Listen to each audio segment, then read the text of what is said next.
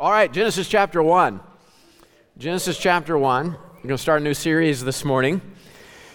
And uh, if you didn't get a handout on the way in, you can put your hand up and somebody will get you a hard copy. The PDFs, the digital copies, are on the social links. Just keep your hand up till they find you. But you can take digital notes at uh, YouTube and Facebook and mbtkc.org. Okay, so we're going to look at Genesis. This is the book of beginnings, and we need to see where everything began if we're going to have insight on where everything's heading. If we want to understand when we are, why we are, where we are, we need to see where everything has come from. A lot of weird stuff going on in the world today. So, where, what's it falling out to? Where's it heading? There's so much turmoil in the world today.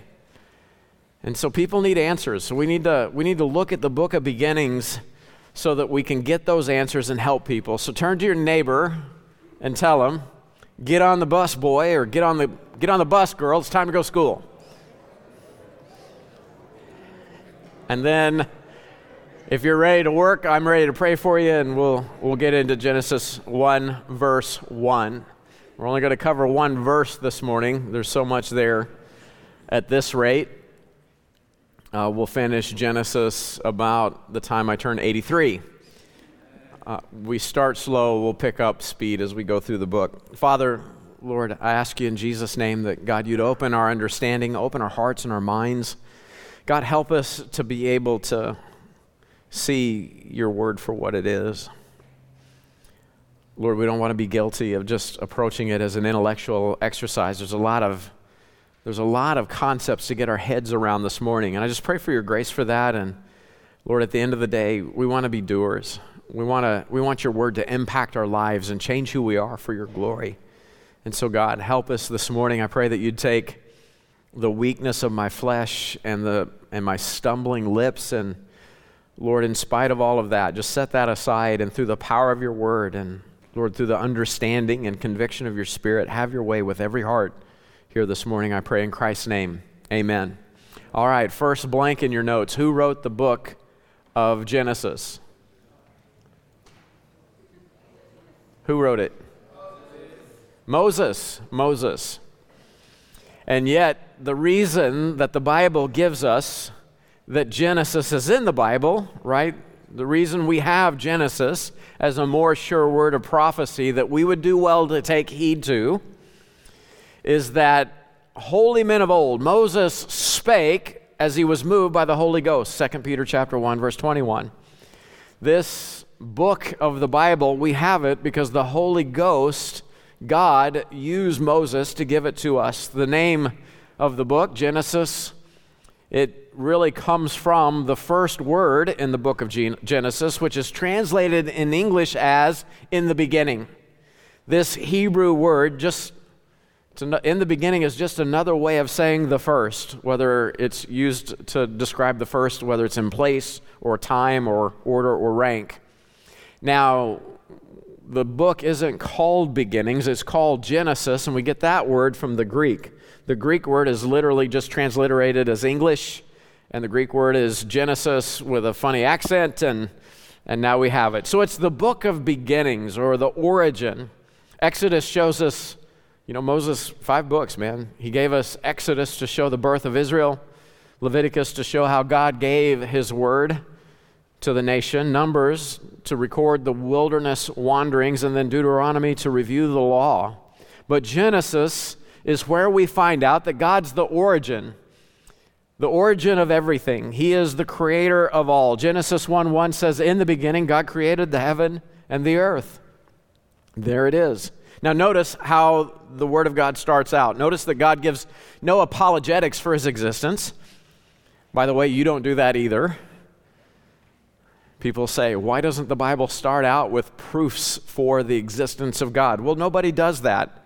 No, you've never walked up to anybody in your life and said, let me make sure you understand all the reasons that I'm alive and I'm significant and why you can't ignore me. No, no one said that, okay? Nobody does that. So it's the same with God. He doesn't, nobody tries to prove that they exist. So God doesn't do that either. Yet people ask, where are the proofs for God? And when people are intellectually honest, here's how it's supposed to work, okay? This is what Genesis 1 1 is pointing us to. The fact of creation, in the beginning, God created the heaven and the earth. The fact of creation should lead you to the revelation of the Creator. It's your next set of notes or blanks the fact of creation should inevitably lead you to the Creator. Psalms 19 describes the process. Verse 1 says, The heavens declare the glory of God, and the firmament showeth his handiwork. So creation itself is preaching to everyone, it's showing the proof of the Creator. Look at verse 2. Day unto day, the heavens, the firmament, is showing the design, it's showing proofs for the Creator. Day unto day they utter speech, the Bible says, and night unto night showeth knowledge. There is no speech nor language where their voice is not heard. Their line is gone throughout all the earth, and their words to the end of the world in them. So here, the word of God is declared. People ask all the time, you know, God's not fair. What about the person in the remotest reaches of the world, where civilization has never reached, where people have never heard the name of Jesus. What about them? If Jesus is the way, the truth, and the life, and no one can get to God but by, it's but through Christ alone that you can have a relationship with the Father. And, and, and for the people that never heard the name of Jesus, well, that's just not fair. And so they like to look at it from man's perspective, from creation's perspective, from God's perspective the whole of creation, the whole of the cosmos, is a giant billboard declaring the Creator. If you're intellectually honest about what you see in creation, it will lead you to the right conclusions. In the heavens, He's set a tabernacle for the sun, and that's going to teach you something, which is as a bridegroom coming out of his chamber and rejoiceth as a strong man to run the race, run a race. You're supposed to see a picture in the heavens of the person of Christ himself. His going forth is from the end of heaven, and his circuits unto the ends of it. And there is nothing hid from the heat thereof. You cannot escape the face of the sun, it covers the whole of the earth. So, what's supposed to happen, okay, is you're supposed to look at creation and say, now, a lot of people will say, Isn't it magnificent that all of this order and fine tuning for life to be possible? Isn't it amazing how that came out of complete and total chaos, completely by accident? All of this something just came out of nothing and, and fine tuned itself so that we can live and move and have our being. We're going to see that's a foolish conclusion in a moment. The evidence of the Creator is built into creation itself. Nobody ever walked into this building and said, Isn't it a beautiful building that came out? What, what, when was the earthquake that hit Kansas City that caused this edifice to be erected? Out of the chaos of just random events, this beautiful edifice rose up. That's, that's just how amazing that this just, no, nobody's ever said that ever. You walk in and you see, and a, and a building is relatively simple compared to the rest of creation. But you walk in and you know somebody had an idea. They hired some people to design and engineer the, the, the, the blueprints for this building. And then what happened? They hired a bunch of people who put in a lot of sweat and work and labor, and they built this thing with blood, sweat, and tears and a whole lot of cash. Okay, that's how they put it together. It has obvious design, so you know there was an intellect behind the building of the building. So also with creation. The proofs for the Creator are built into the design of the universe. And so, if you're at the edges of civilization and a place where the name of Christ has never been heard, what creation is shouting to all is there is a creator. So the natural conclusion is I know there's a creator and he is big, he is massive, it's wonderful what he's done. I wonder what he wants out of my life. That's supposed to be the next question. And as you study all of the evidences for creation. There is one line of information. There is one. There is one. Uh, there is one uh, track of information that stands alone. Notice in Psalm 19, verse seven, the creation of God. We find out should inexorably, right? Inexorably, it should lead you to the Word of God. So you see creation, and you see how nothing is hid from the face of the sun right? There is light, there is illumination, there is revelation. The heavens are declaring it. it. The firmament is showing his design, his handiwork. That should lead you to the Word of God. There is no book like this book in all of quote unquote sacred literature. This book, the proof for divine, I mean, just the divine handiwork of God in getting us this Bible Obviously, holy men of old spake as they were moved by the Holy Ghost, because the only way anybody could have ever written this book is they had to know the end from the beginning. Somebody outside of space time who knows how it's all going to end up came back and from the beginning declared it all. It is full of fulfilled prophecies, the proofs, the evidences for the, the, the, the, the, the, the, the supernatural uh, source of this information. It's mind boggling. This book is like no other book. Somebody had to know. Somebody from the future wrote it. That's the only way you can get the Bible. And this is what, this is what Psalm 19 tells us that the Word of God, the law of the Lord, is perfect, and it'll convert your soul, converting the soul. The testimony of the Lord is sure, making wise the simple. You can find out what your Creator's will is for your life in the Word of God. The statutes of the Lord are right, rejoicing the heart. The commandment of the Lord is pure, enlightening the eyes. Just like the sun enlightens the whole of creation, so also the words of the Creator enlighten the eyes. The fear of the Lord is clean, enduring forever. The judgments of the Lord are true and righteous altogether the Word of God, verse 10 More to be desired are they than gold, yea, than much fine gold. Everybody's making a run on silver right now. Can I just show you where you can get some great gold? And you can get this gold without price. Just get your nose in this book. It's sweeter also than honey in the honeycomb. Moreover, by them, by the words of God, moreover, by them is thy servant warned, and in keeping of them there is great reward. That's what creation should teach you. There is a creator, and you can know, you can be enlightened as to his will for your life. It will convert your soul, and you'll learn how to live in light of his expectations. So in Genesis chapter 1, verse 1, we find out in the beginning, there is a creator. In the beginning, God created the heaven and the earth. How do I know there's a creation? Well, I just look. Or how do I know there's a creator? Well, I just look at creation and I can say, well, duh. Of course, there's a creator all of this massive something of the cosmos didn't just happen. No one alive today gets to ignore that there is a creation because creation itself is shouting the truth of Him to you. A person would have to be foolish on purpose not to get that. And yet, Psalms 19, verse 1 says, The fool hath said in his heart, There is no God. Well, why does he say that? Well, just keep reading and it tells you why the fool says there is no God. They are corrupt. They have done abominable works. There's none that doeth good. So, Psalms 14, verse 1, clues you in to an atheistic mindset. The fool says in his heart, There is no God. Kind of gives you some insight into April 1st, doesn't it? There's a national holiday. I'll let you work that out. You see the same progression in Romans chapter 1. Creation should lead everyone to the fact of the Creator. We'll see it again in John chapter 1. But look at Romans 1, verse 18.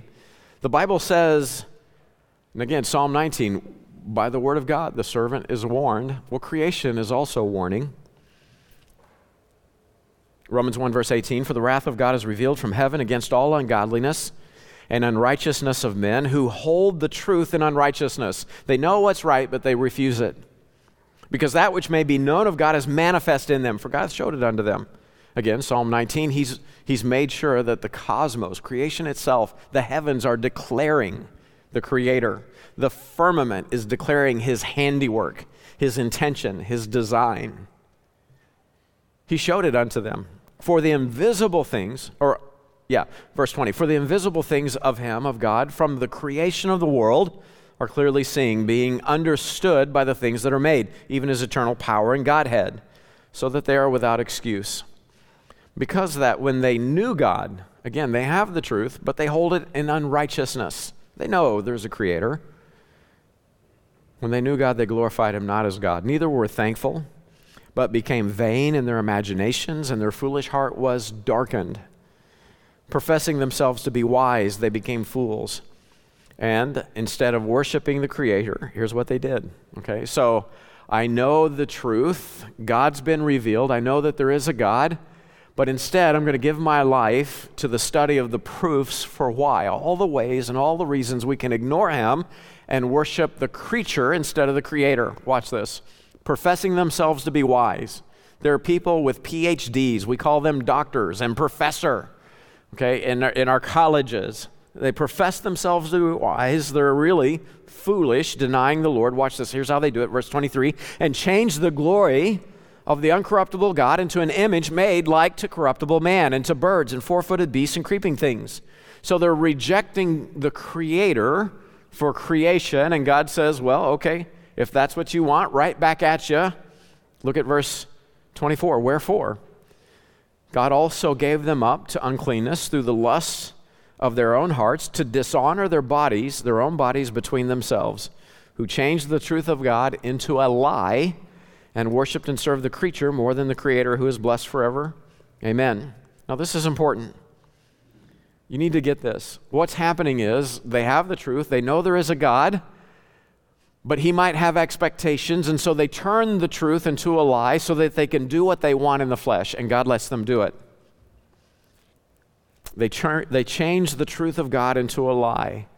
And what they do then is now the creature stands in the place of God as God, showing himself he's his own final authority. You see, it's the spirit of Antichrist at work in the lost world.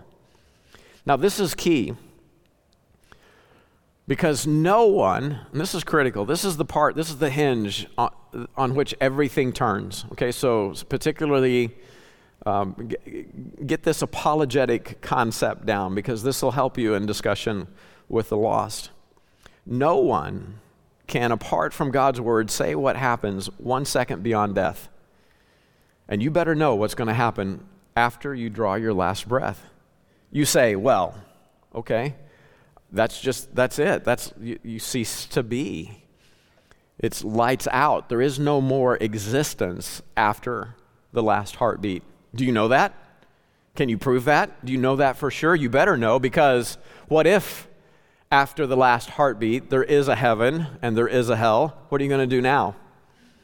You better know what happens after the last heartbeat. And apart from the Bible, you can't know Nobody has ever came back to prove definitively what's there.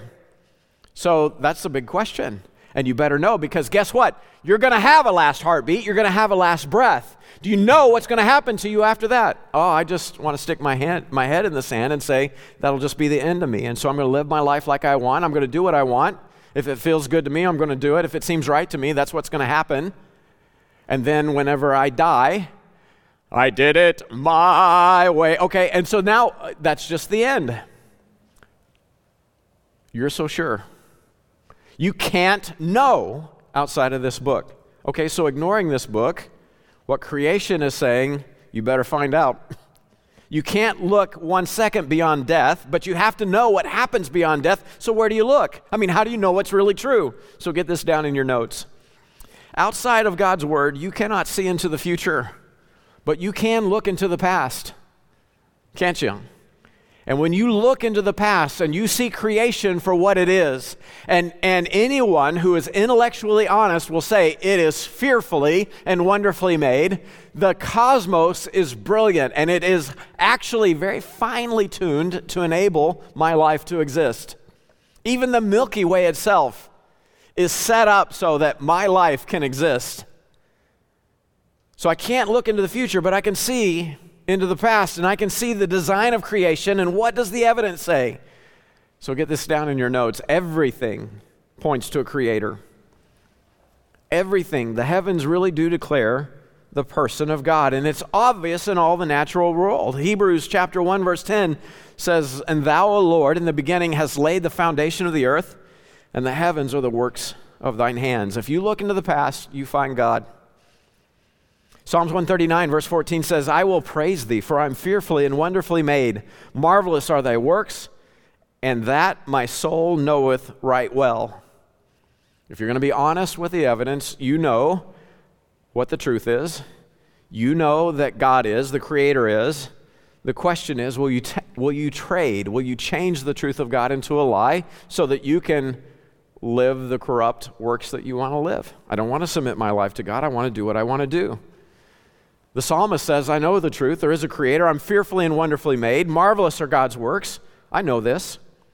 Don't you know that you are an incredibly complex creation? God designed you, God built you. You know, Darwin said that if it's ever shown that life is dependent upon, right? Life is dependent upon mechanical processes or, or biological machinery, then the whole theory falls apart. Darwin said that. The theory of evolution does not work if it requires machinery for life.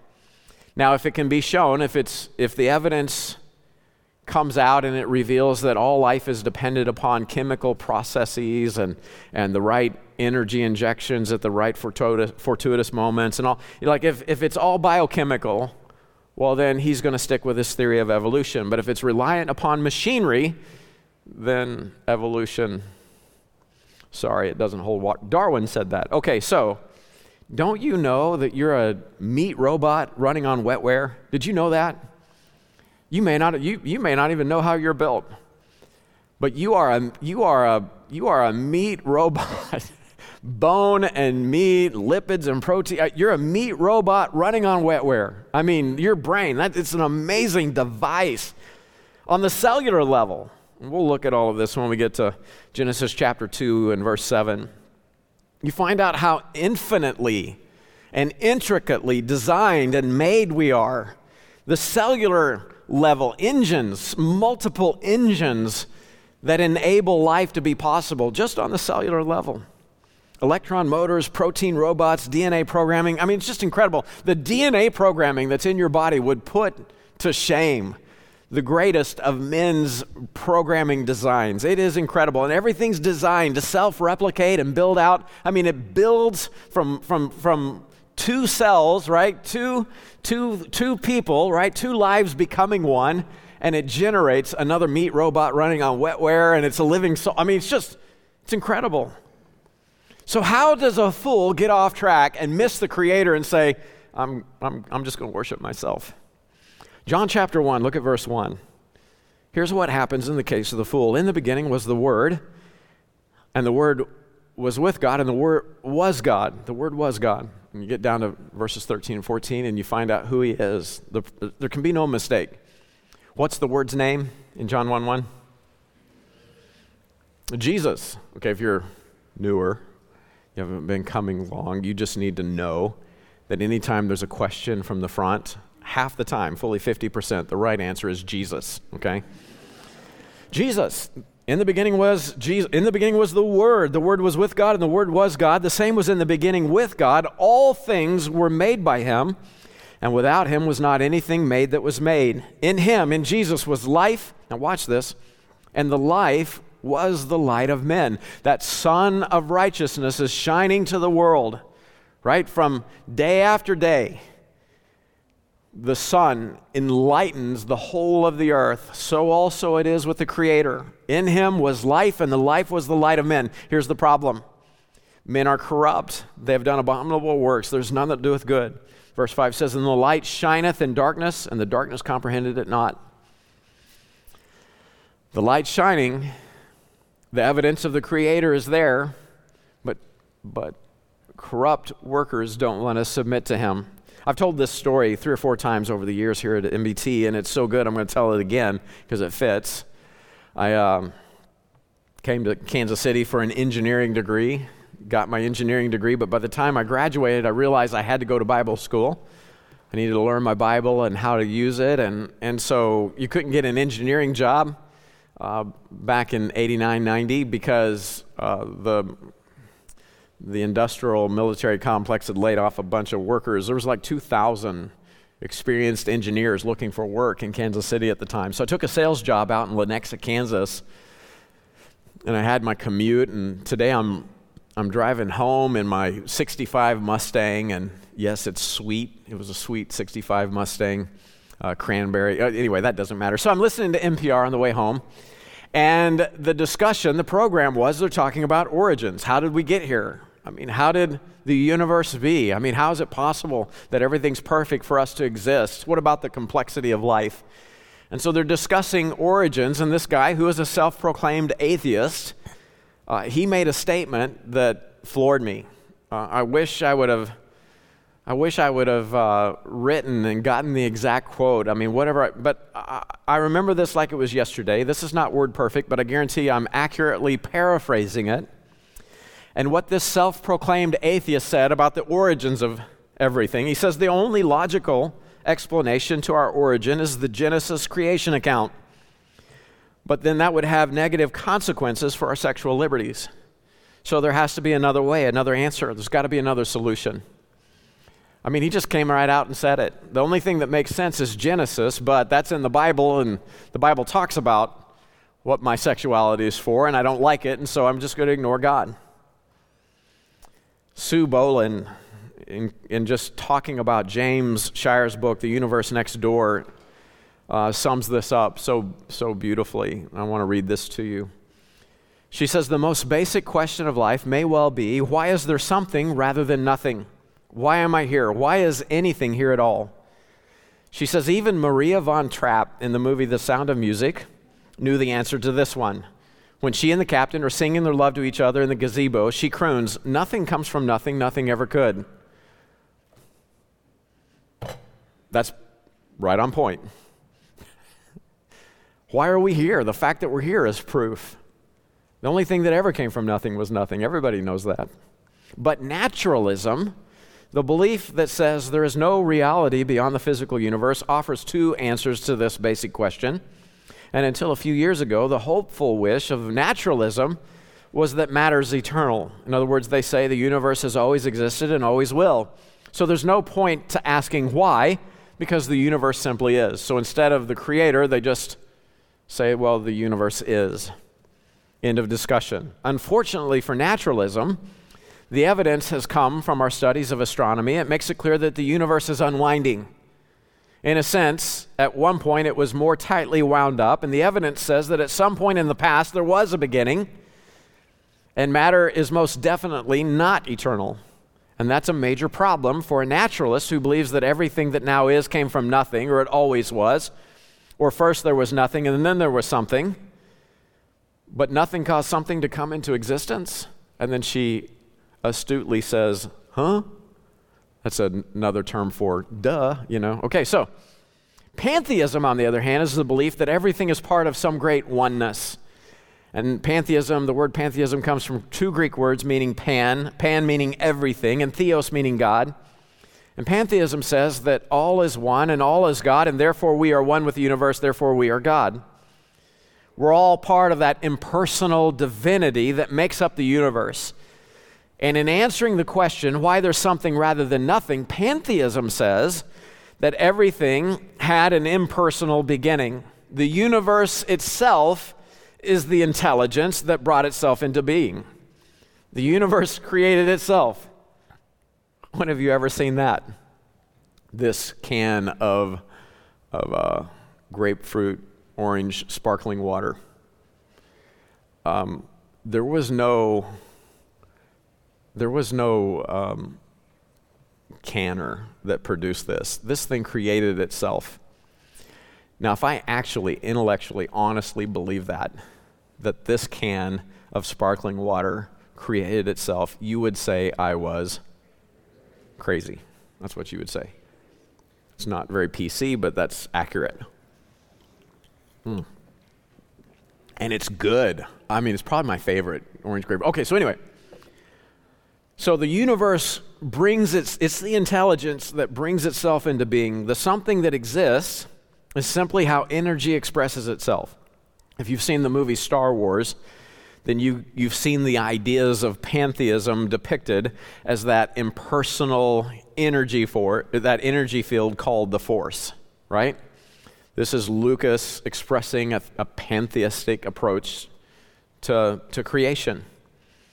Since the beginning, sorry, Star Wars fans, if that sounds like an insult against Lucas, but there it is. Okay, so since the beginning of the universe has had an impersonal origin, the pantheists say, the question of why gets sidestepped. just like naturalism. Pantheism basically says we don't have a good answer to that question, so we're, gonna, we're just, we're just going to ignore it. We're not going to think about it. On the other hand, Christian theism is the belief that God is a personal, transcendent creator of the universe and of us.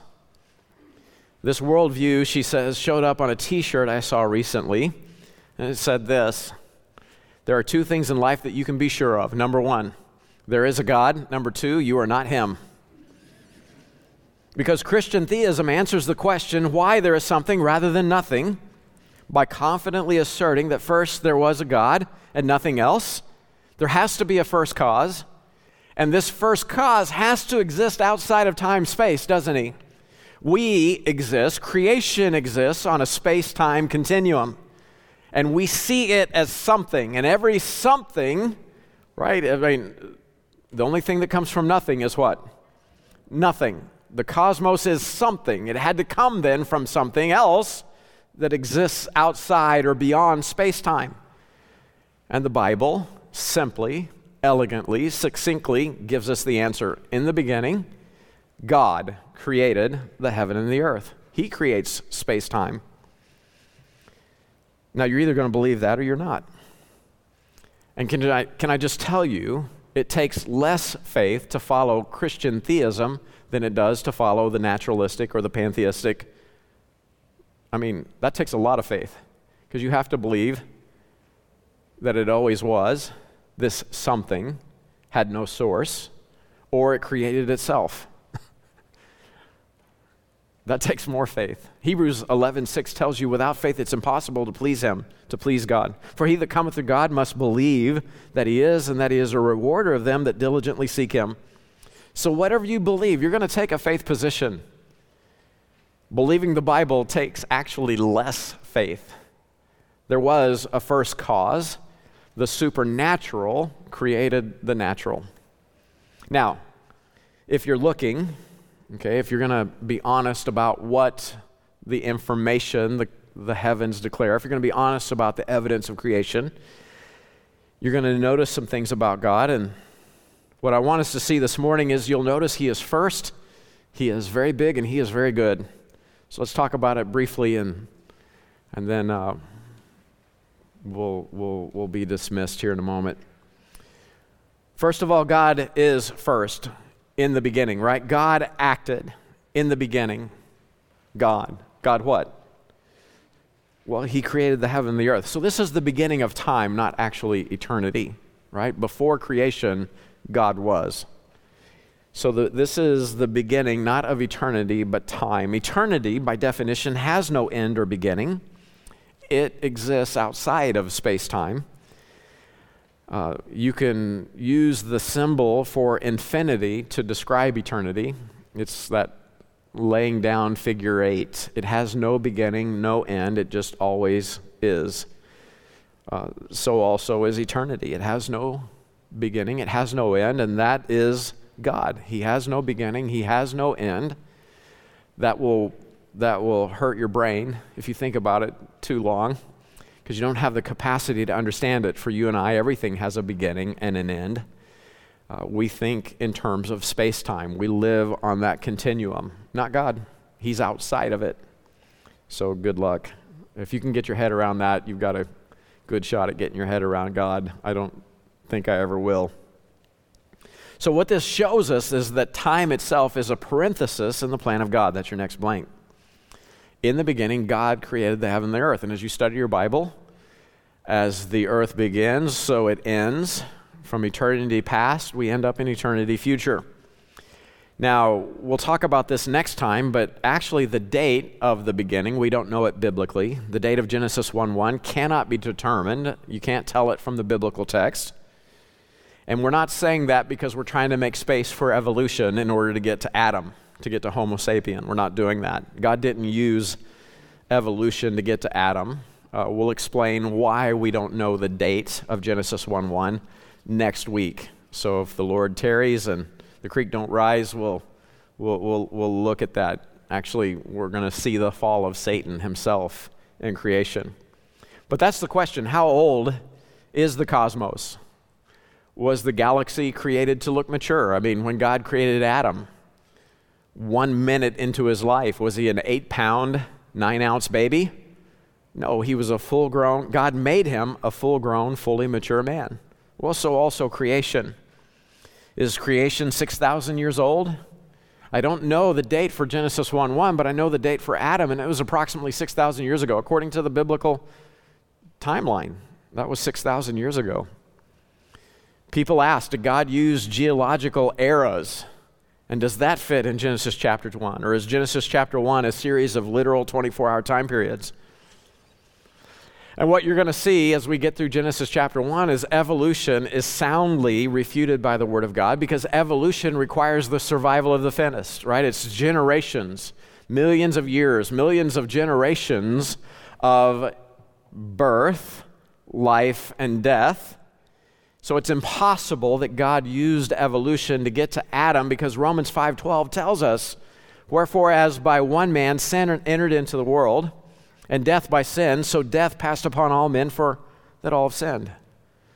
So if Adam is the first sinner and that's what caused the first death to begin to occur on planet Earth, well then there's no room for evolution. Do you see that? Because evolution requires generation upon generation, but there are many Christian Christians who call themselves theistic evolution adherents, and they think that Genesis 1 describes epochs of time over millions, perhaps a billion years, and that's how God got to Homo sapien or Adam, well, then you got you to throw Romans 5.12 out of your Bible.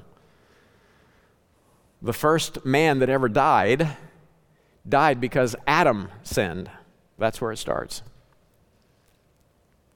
And we'll get you the lowdown on the timeline next week. Okay, point number three. You're going to see from creation that God is big. So big, in fact, that we're going to punt on putting the explanation point on this statement God is big. We're going to wait till we get to chapter 1, verse 16. But what we're going to see is creation is massive. It's a massive creation because we serve an infinite God. God is infinite, so also is capacity to create. So stick with us. We're going to see the universe is mind blowingly huge, it's massive. But this is what the Bible says. In the beginning, God created the heaven and the earth. So, right there, you, you've got the start of everything. God created. That gives you the source and the force for creation. Where did the energy come from to put the universe in motion? Well, God created. That's how. How is it ordered to perfection in order to make life possible? Well, God created. He is the source and He is the force. The word for God, you need to know this. The Hebrew word here is Elohim. It's translated as God, and it's used over 2,500 times in the Old Testament. And what Elohim is, is a uniplural noun. What does that mean? Well, because three are one. It's a uniplural noun used with singular verbs.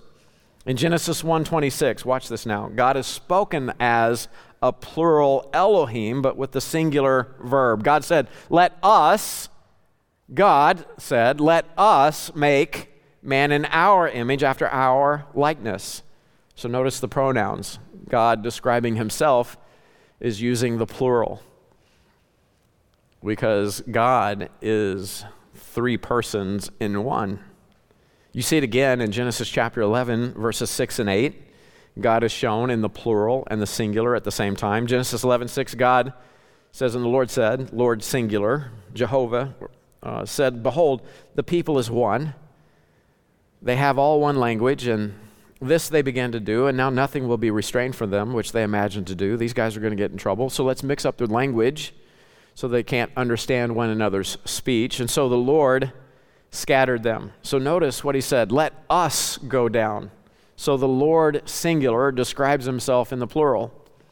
Deuteronomy 6, verse 4 gives you more insight. Hear, O Israel, the Lord, anytime you see capital L O R D in your Bible, that's actually an English representation of the name Jehovah or Yahweh, okay? The Jehovah, our God, our Elohim, that's the uniplural word for God, is one Jehovah, one Lord. So Deuteronomy 6 could be literally, if it was transliterated, it would be Jehovah our Elohim is a united or a one Jehovah. So that word one refers to unity, the unity of the Elohim. It's the same word, this word one is the same word used in Genesis 2:24 to describe a husband and wife. They two shall be one flesh. And that's exactly what Christ does in the church, isn't it? In Christ, there's neither Jew nor Gentile, but one new man. Uh, for us to live as Christ, we know no man after the flesh. There's no longer our, our, our, our fleshly human divisions, that doesn't work anymore. That doesn't cut it anymore. For us to live as Christ. And it keeps going. Proverbs 30, verse 4 tells us that the Creator has, right? God has a son. Proverbs 30, verse 4 says, Who hath ascended up into heaven or descended? Who hath gathered the wind in his fist? Or who hath bound the waters in a garment? Who hath established all the ends of the earth? What is his name? What is the Creator's name? And what is his Son's name, if thou canst tell? Well, I thought the Word, Jesus, created everything. Yes, but all three members of the Godhead were involved in creation. And so I'm going to give that to you as homework. Here's your homework study the Father, the Spirit, the Son in the act of creation. And I give you the cross references for it. You can do that this week. So it's God, Elohim. God created the heaven and the earth. So there you have space time, matter and space, all in their proper place. Genesis 1 1 gives you the element of time, shows you the source of creation, the force behind it. It shows you how space and matter, it's a simple explanation for everything in verse 1. Genesis 1 1 also reveals the five essential properties of science. Time is an essential scientific property. In the beginning, there's the beginning of time. By the way, only the Bible, of all sacred literature, only the Bible shows God Himself as the originator of time. You won't find that anywhere else. It's right there in Genesis 1 1. The second essential property of science is force. The energy is God Himself motion created, space, the heaven, that space, and matter, and the earth. But Genesis 1 1 also destroys the wrong thinking of man.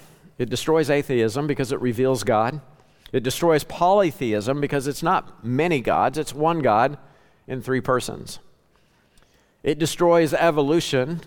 God didn't grow creation in lab condition. No, God created. He spoke and it was.